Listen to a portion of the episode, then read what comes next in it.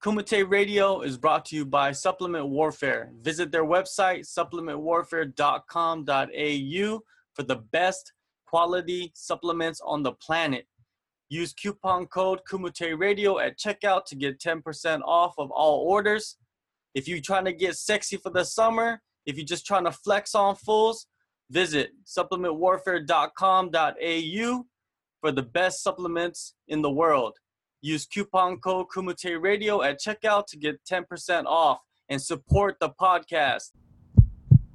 Join me right now on Kumite Radio is Chad Hanekom. He is one of the top middleweights for Brave Combat Federation. You can catch him on September 21st at Brave 16, taking on Leon Aliu in Abu Dhabi. What's going on, Chad? What's up, guys? Thanks for having me. Now, let's first begin with your career. You know, you began in South Africa, tearing through EFC in the light heavyweight division, then you dropped to middleweight. Why did you decide to move down a weight class when a lot of guys are moving up a weight class?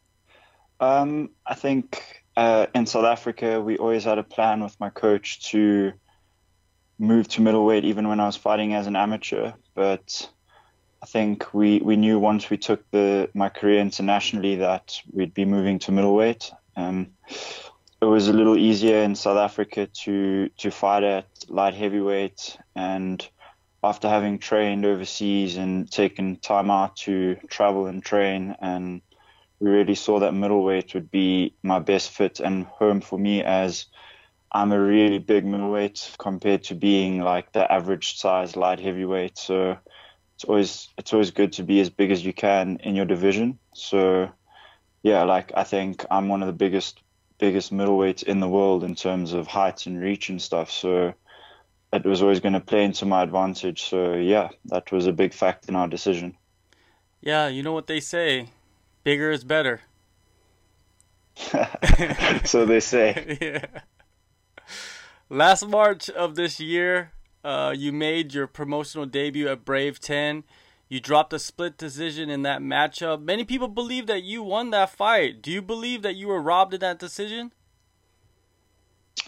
Um, yeah, it was a, it was a pretty controversial decision. Um, it it was a tough one. When initially after the fight, I, I knew it was really really close. Um, I knew that the guy that I was fighting, they kind of threw me in the deep end, and I don't even think they expected the fight to go as far as it did, as because Ikram has basically torn through every single opponent and I think when they signed me up, they thought, no, this guy's just going to be another number from South Africa. I don't think they thought I'd do as well as I did, and it was it was a tough one. I do believe when I watched the the fight a week later, um, I sat at home and I was like, damn, that was that was real tight. I think the most fair, least controversial result would most likely have been to give it a split draw. Mm-hmm.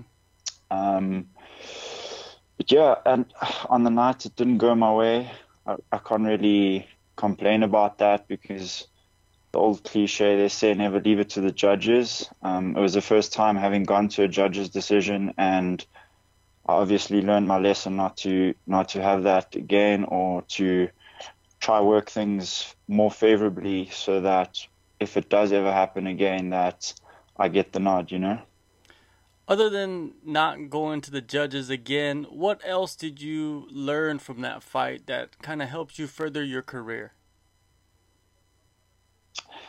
I think I was a little too um, technical minded in that fight. I think I came in less aggressive than what I usually do and should. I think I think I showed Ikram too much respect in terms of I'd hurt him a few times, and I think I didn't capitalize on that. But I mean, every fight that you fight, you learn, and they always say it's that you learn more from a loss than you do from any of your victories. If you watch last night's fights with Darren Till and Tyron Woodley, I, I think Darren Till will be a much greater fighter having experienced um, that defeat now. And I think my coach and I worked on a lot of things after the Ikram fight more in terms of it, it wasn't a skill set issue. It was more just in terms of a, a strategy. It's like st- strategically, I think that's what we worked on a lot more, and we kind of found out the type of fighter that I am and how far I can really take this thing. You know. Your second fight for the promotion, it didn't come easy. Two of your opponents pulled out, and you took on Dominic McConnell on a week's notice. Going through all of that, has it made you mentally stronger? It definitely made me mentally stronger. I think um, I actually went through over 10 opponents within a week. Um, so that was that was crazy. It was the craziest week of my life. I mean, I was sitting in Belfast and I was there. We'd done all the media, and we were trying to find an opponent like within 48 hours. So I'd never seen the guy. The first time I actually got to see Dominique was when I stepped in the cage. So it was quite crazy. Um, I think it really did make me mentally tougher, and it did make me stronger and yeah, it was just it was just another obstacle that I think I had to overcome, and having overcome that, I feel I feel that I'm really capable of doing a lot now. You know.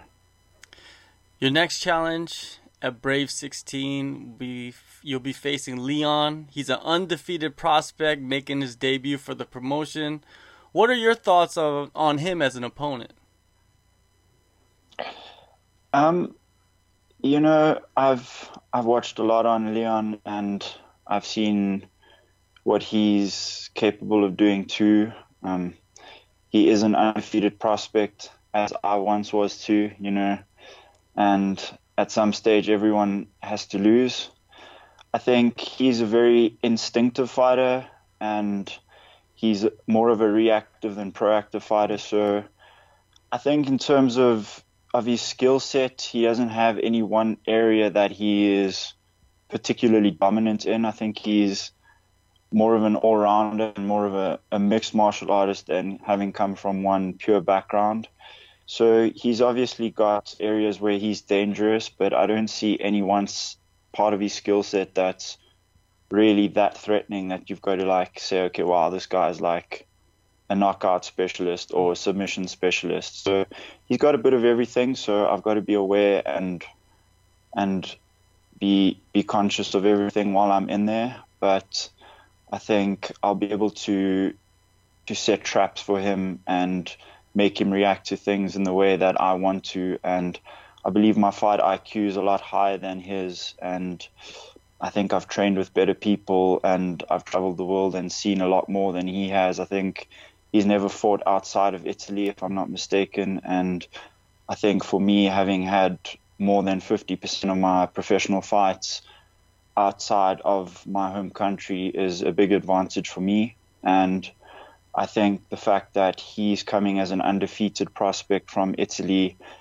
onto the big stage, I think it's it's him going to be under pressure because it's his first time on a on a massive promotion and he's undefeated, so he's going to be fighting to protect the record, and obviously he wants to make his mark in the promotion. So it'll be a great fight, and I look forward to it. I don't look past him at all because I know that he brings a certain threat, so I'll be prepared. Yeah, speaking of jumping on to the international stage, he has fought all his fights in Italy. You you ha- you fought in the states and but Brave was your first time on the international stage, so you kind of took step by step, you know, to elevate yourself. He's just jumping right into it, right into the Shark Tank, right into deep waters. You know the feeling.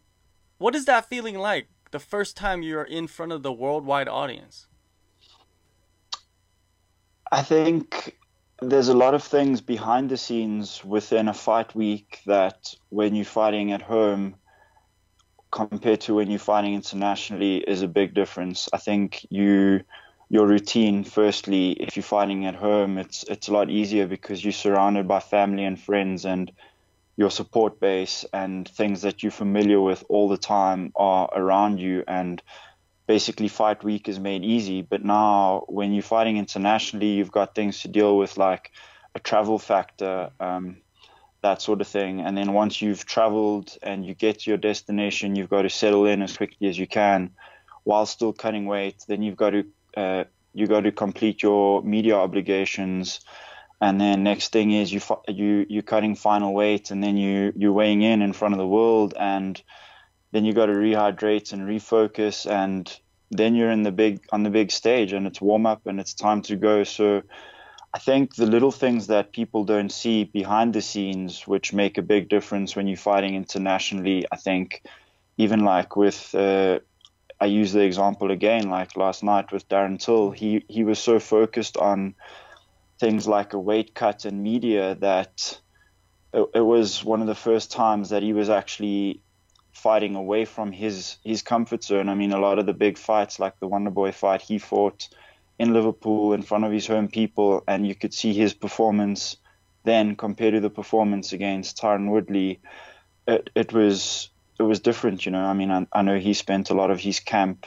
Uh, the end part was in the states at the UFC Performance Institute. So I think a lot of those a lot of those little things that you take for granted when you're fighting at home compared to when you when you're fighting internationally make a big difference. You know, some guys, like you say, he's going straight into it. He may be able to cope with it, and he may be able to soak up the pressure and and step up. But I think the thing is, he's stepping up on a promotional level and an international level, but he's also doing so against a much better opponent than anyone else that he's faced. With all due respect to all the guys that he's beaten. Um, I think I'll be able to present a whole lot of different things that he's never faced before. So it's going to be a lot at once for him, and I don't think that he's going to be able to he's going to be able to deal with the pressure of the situation.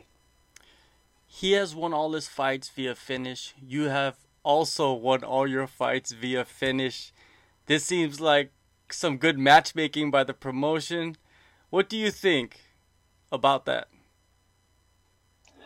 Yeah, I think I think it's a great matchup for both of us. I think he'll be a test for me, and I'll be a massive test for him.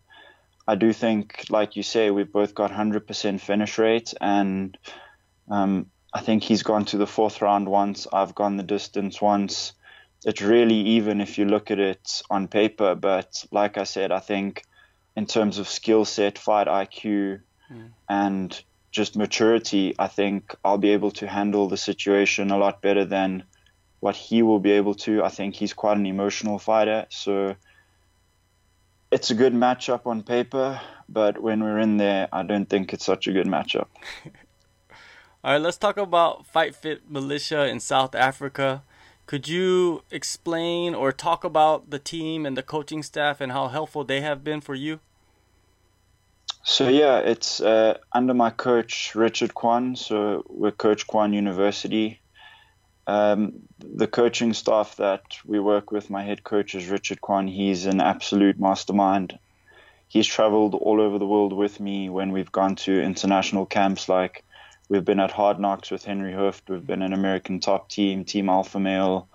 We've been pretty much at most of the big uh, grappling gyms too in New York. So I think he himself, in traveling, he actually learned that we're not far behind, or I think we actually on more of a level than we than we thought we were initially. I think even coaches like Henry Hooft really him and Rich got really close when when we were overseas and they're still in contact. So I think that was a great confidence booster for the camp in general because we came back after all those trips and training and stuff, and we're like, okay, you know what, we actually on this level with these guys where a lot of the time when you come from a smaller camp or an unknown camp in the world, like these big camps like Jackson's and Alpha Male and those places, a lot of people have this uh, inferior complex when it comes to that. But now I think we got a real good thing going. I think we we're going to have another guy fight in the UFC on the 28th of October. We have another guy fighting on the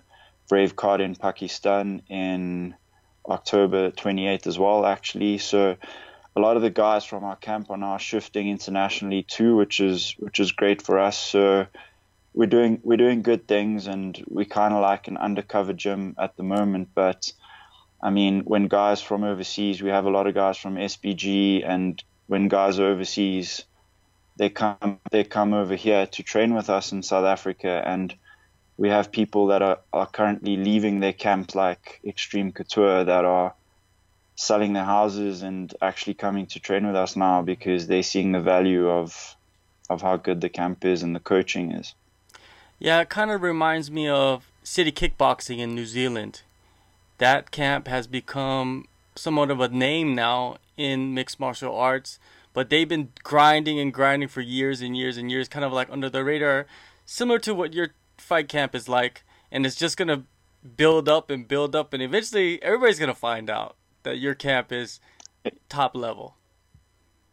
Exactly. I think that's a great example. Like you say, like you just grind, you grind, you grind, and then all it takes is one or two good fights or big finishes on on the right stage and the world is watching. I mean, a lot of people at SBG, the guys that were the old dogs in SBG, like Paddy and those sort of guys, they were grinding way before Conor was even something. And all it took was a couple good fights in the US, UFC for Conor to break through. And he broke through, and SBG became this worldwide phenomenon now, you know. So it's it's like that. I think it just takes one spectacular thing to happen from one individual from a certain gym, and the whole world sits up and takes notice.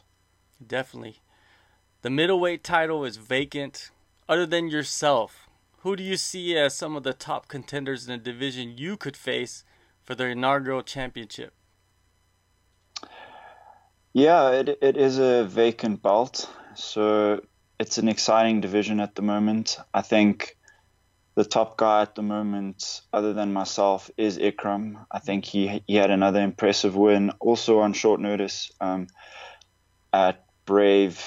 I think it was 14 when he faced when he faced uh, I think Joey Birkenbosch, if I'm not mistaken, and he put him away with relative ease. So I think he's the top guy in the division, and if I can finish Leon or get past Leon, who I'm not looking past, then I definitely think that Ikram and myself are set to fight for that inaugural belt, which will be a great, a great matchup for for the fans, and it's a rematch. And like you said earlier, it was a it was a controversial first fight that could have gone either way. So I think having that fight over five rounds would be one for the ages.